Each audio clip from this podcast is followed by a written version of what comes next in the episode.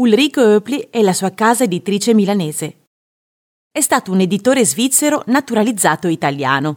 Nel milleottocentosettanta rilevò per corrispondenza la piccola libreria di Theodor Laengner a Milano, nella Galleria De Cristoforis presso il Duomo, e si trasferì nel capoluogo lombardo.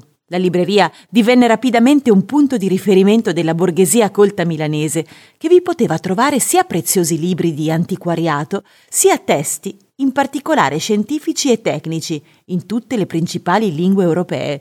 Sin dal milleottocentosettantuno Ulrico affiancò all'attività libraria quella editoriale, con la nascita della casa editrice Hoepli. Legatosi agli ambienti dell'Istituto Tecnico Superiore, che sarebbe diventato il Politecnico, e delle altre istituzioni scientifiche milanesi, come l'Osservatorio Astronomico di Brera, il libraio editore concepì un'importante operazione culturale, quella di rimediare alla povertà dell'editoria scientifico-tecnica italiana, creando una collana di testi agili destinati ai quadri tecnici dei quali lo sviluppo economico faceva intravedere un crescente bisogno.